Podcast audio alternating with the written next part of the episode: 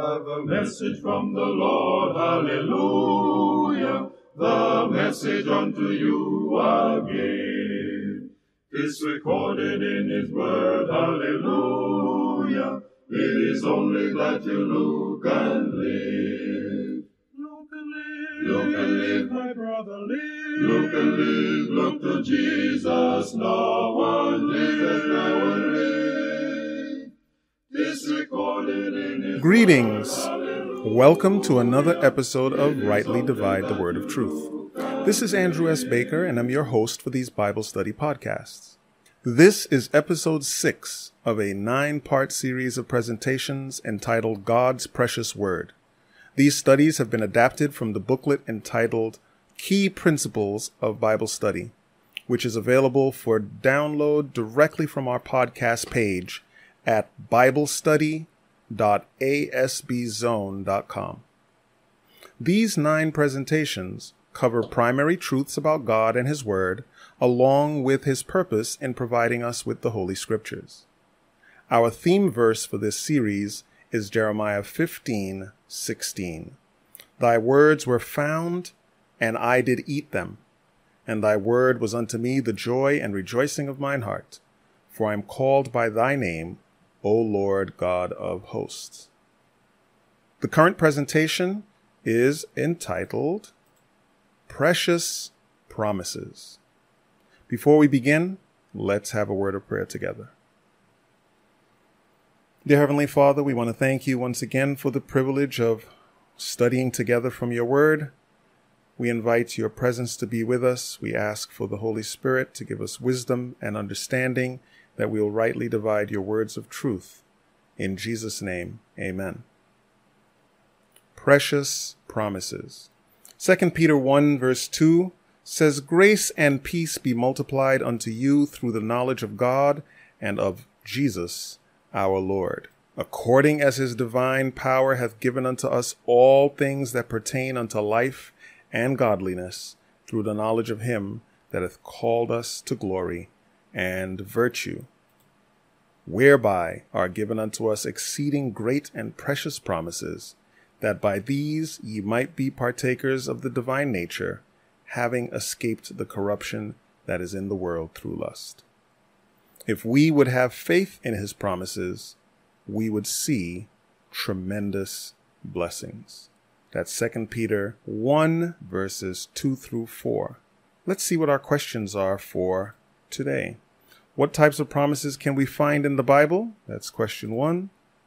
Can we really rely on God's promises to us? That's question 2. And do we have examples of people who trusted God to fulfill his promises? Let's see what we learn today. Our story comes to us from Genesis chapter 15. This is where Abram becomes Abraham. Very few people in the Bible were given more promises and more extensive promises than Abraham. He is promised to be the father of a multitude and the inheritor of the earth. Let's look at Genesis 15, verses 3 through 6. And Abram said, Behold, to me thou hast given no seed, and lo, one born in mine house is mine heir. And behold, the word of the Lord came unto him, saying, This shall not be thine heir, but he that shall come forth out of thine own bowels shall be thine heir. And he, that is God, brought him forth abroad, and said, Look now toward heaven, and tell the stars if thou be able to number them. And he said unto him, So shall thy seed be.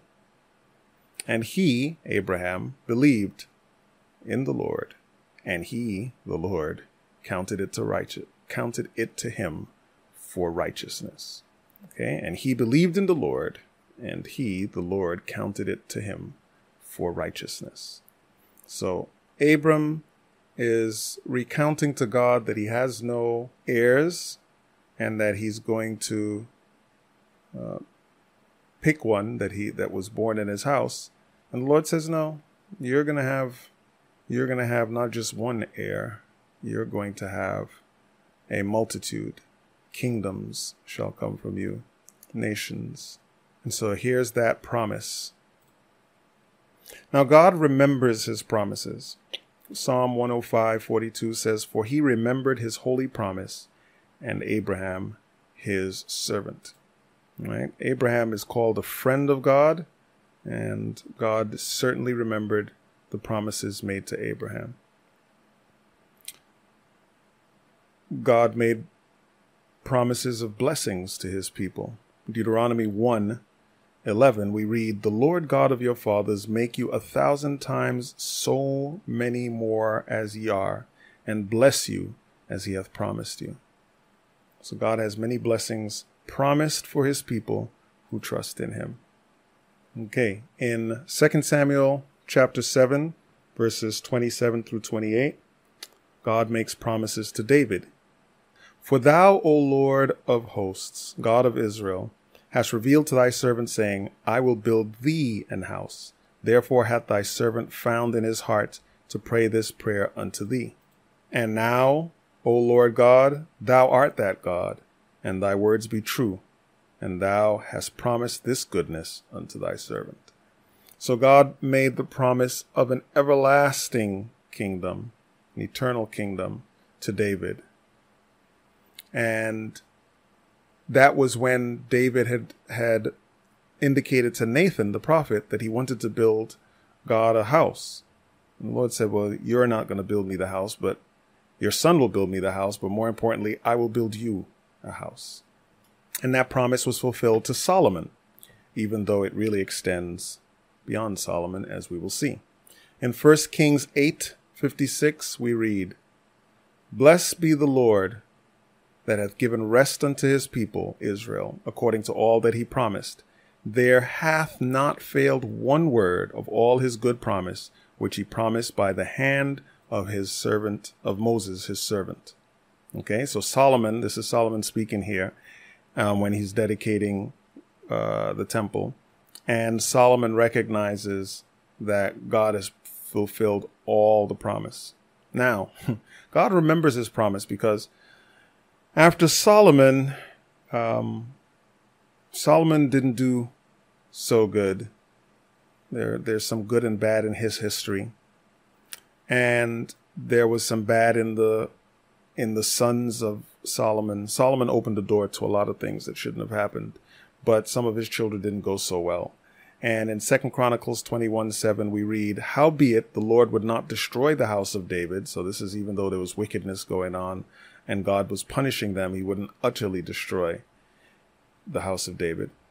Howbeit, the Lord would not destroy the house of David because of the covenant that he had made with David, and as he promised to give a light to him and to his sons forever.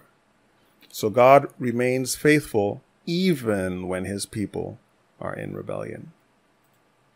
Promises concerning salvation. Now, this promise that we're about to read is really the grandfather of all of the promises. Genesis 3 14 and 15 says, And the Lord God said unto the serpent, Because thou hast done this, thou art cursed above all cattle, and above every beast of the field. Upon thy belly shalt thou go, and dust shalt thou eat all the days of thy life. Right? So the very first promise is found in Genesis, and it continues this and I'll put enmity between thee and the woman, and between thy seed and her seed. It shall bruise thy head, and thou shalt bruise his heel. So this is the promise. This promise is of the coming Messiah. the promise to Abraham is a subset of this promise. The promise to David is a subset of this promise. The seed of the woman is Christ. Right? Here are some more promises concerning Christ. Jeremiah 33, 14 and 15 says, Behold, the days come, saith the Lord, that I will perform the good thing which I have promised unto the house of Israel and to the house of Judah. In those days and at that time I will cause the branch of righteousness to grow up unto David, and he shall execute judgment and righteousness in the land. So the branch is Christ. Okay? Lots of promises about Christ, but the branch, especially you see the branch of righteousness capitalized there, that is Christ.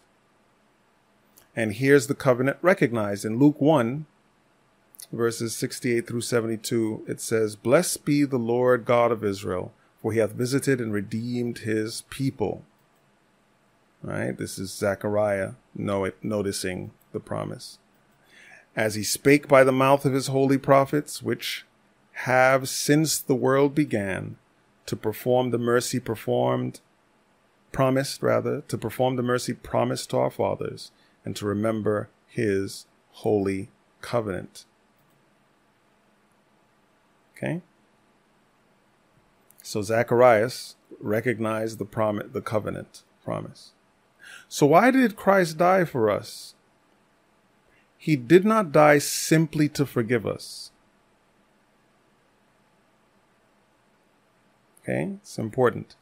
He died to pardon us, which is more than just forgiveness. He died to restore us, and he died to provide us victory over sin.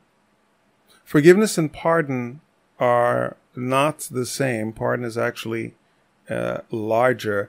The, the difference between forgiveness and pardon is can be summed up in this illustration. Imagine that a person has done something vile. They've committed murder and they're brought before the judge. And the other party is there, the person, you know, uh, a relative of the person who was murdered. That person has it in their power to forgive. They can say, you know, what you did was wicked, but I'm not going to hold on to that. And I forgive you for what you did. Right. And the power of forgiveness is that it can be done even if the other person isn't repentant, but that's a different story. But for the sake of argument, the the spouse or relative of the person who was murdered can forgive the person who's guilty. But that doesn't pardon them. Pardoning is a legal has legal implications. And so the person who's pardoned can go free. The person who's forgiven might not be able to go free. They may not they may no longer have to bear the guilt of the injured party or the injured parties, but they aren't pardoned automatically, and therefore they don't go anywhere. It is the judge that pardons. Now, in the case of sin and sinfulness, it is the judge that forgives and pardons. But we need him to do more than just forgive us, right? Because he could say, I, I forgive you for doing wrong, but you still have to pay for the crime. and we wouldn't, we wouldn't really like that response. So pardon is one of the things we need. And then restoration, right? The prodigal son came home and he wanted to be pardoned. Um, but he was not concerned about restoration. He was just, he wanted forgiveness from his father and he did want pardon. He wanted the father to, to think of him differently than he had before. But he was okay with not rest with without being restored, right? His his thing was make me as one of the hired servants which would have been a restoration of some level, but it would have been the downgrade from where he had been. And the father restored him right back to where he was, which made the other brother unhappy. But again, that's another story.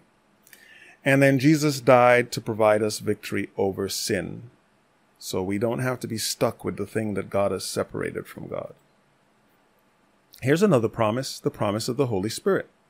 Acts 1, 4, and 5 being assembled together with them, commanded them that they should not depart from Jerusalem, but wait for the promise of the Father, which, saith he, ye have heard from me. This is Jesus telling them this. Okay, so we've been promised the Holy Spirit for day to day power. For John truly baptized with water, but ye shall be baptized with the Holy Ghost not many days hence. Not many days hence. Okay? And then we see the Holy Spirit granted. Acts 2:33. Therefore, being by the right hand of God exalted, and having received of the Father the promise of the Holy Ghost, he hath shed forth this which ye now see and hear. Okay. So the pro- Holy Spirit was promised and the Holy Spirit was granted and it was made known, it was acknowledged by the apostles. There's a promise of a return. This is an awesome promise. John 14, 1 to 3 says, Let not your heart be troubled. Ye believe in God, believe also in me. In my Father's house are many mansions. If it were not so, I would have told you. I go to prepare a place for you. And if I go and prepare a place for you, I will come again and receive you unto myself, that where I am, there ye may be also. This is one of the most anticipated promises in all of Scripture. Most anticipated promises in all of Scripture. Okay? Promise of forgiveness. If we confess our sins, he is faithful and just to forgive us our sins and to cleanse us from all unrighteousness. All right? So really, this verse is talking about forgiveness and pardon. Doesn't say the word pardon, but it says, if we confess, he is faithful to forgive and to cleanse. And the cleansing is how the pardon comes about because we are, we are cleared of the wrongdoing. This is an awesome promise because if we confess, he will absolutely forgive. Here's a nice promise of overcoming. My little children, these things I write unto you that ye sin not. Right? And if any man sin, we have an advocate with the Father, Jesus Christ, the righteous. That's 1 John 2, 1 to 3. This promise is awesome. And usually we only notice a part of it. So let's look at it. We tend to focus on, and if any man sin, we have an advocate with the Father, Jesus Christ the righteous, which is an awesome promise by itself. But the first part of the promise is really powerful. My little children, these things I write unto you, that ye sin not. 1 John 2, 1 to 3. That's, that's a promise.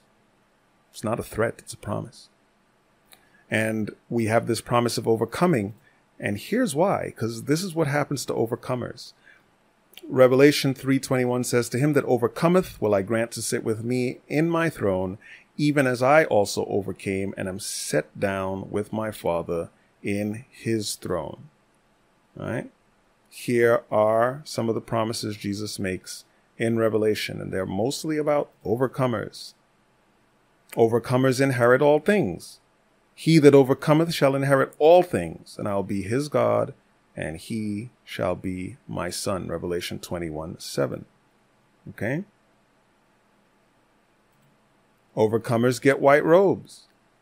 He that overcometh, the same shall be clothed in white raiment, and I will not blot out his name out of the book of life, but I will confess his name before my Father and before his angels. Revelation 3, verse 5. So overcomers get white robes, overcomers, get to sit on Christ's throne. First, we saw the blessings that will come to overcomers, and now we have the promise of being an overcomer.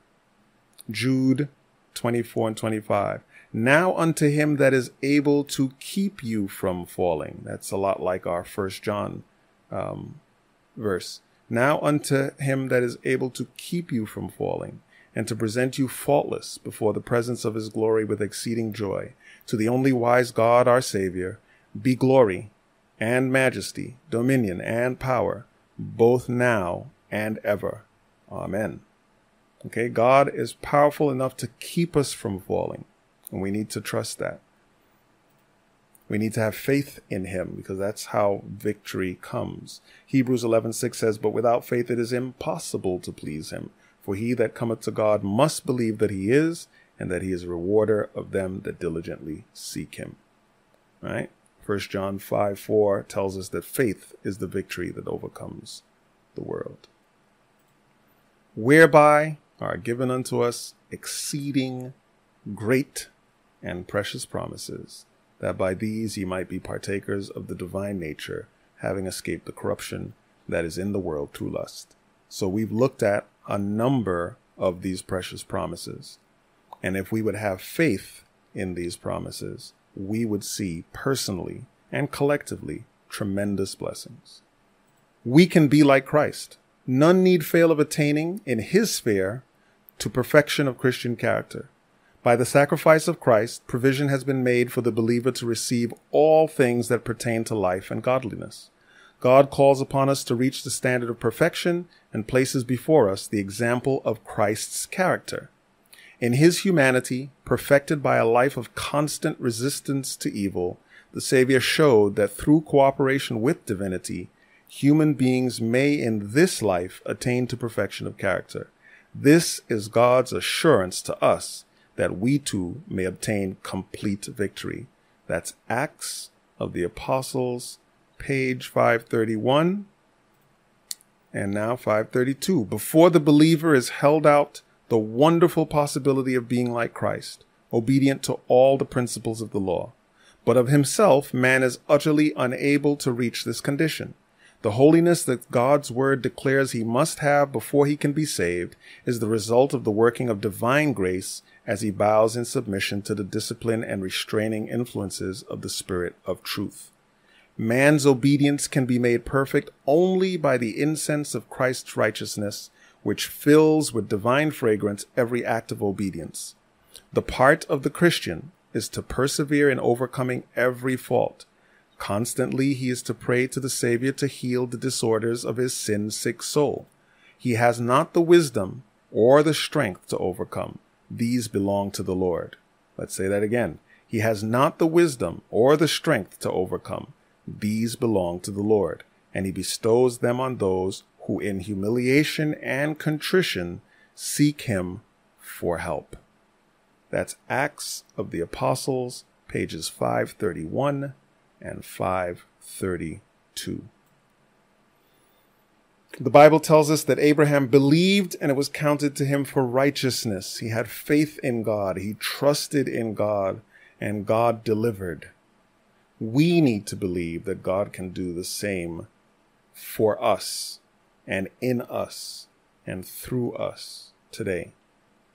Because the promise to Abraham is the same promise that we want to inherit the world to inherit all things through Christ. Let's look at our questions. What type of promises can we find in the Bible? The Bible presents to us promises of forgiveness, of restoration, of redemption, of victory, and of God's final rescue of those who put their faith in Him. Lots and lots of promises. Can we really rely on God's promises to us? Certainly, when we look at how God has worked throughout history, we can rest assured that his promises to us are sure and solid, and that he is not only willing, but abundantly able to deliver. Do we have examples of people who trusted God to fulfill his promises? Absolutely. Hebrews 11 is one of the best chapters in the Bible for answering this question. We can read there of Abraham, Moses, Samson, Gideon, Noah, and much, much more. Message appeal. Message appeal. Do you see how extensive God's promises to us are? And are you willing to put your faith and your trust in God to fulfill those promises to us? to you. Jeremiah 15:16 Thy words were found and I did eat them and thy word was unto me the joy and rejoicing of mine heart for I am called by thy name O Lord God of hosts Thanks for taking this time to study with us today.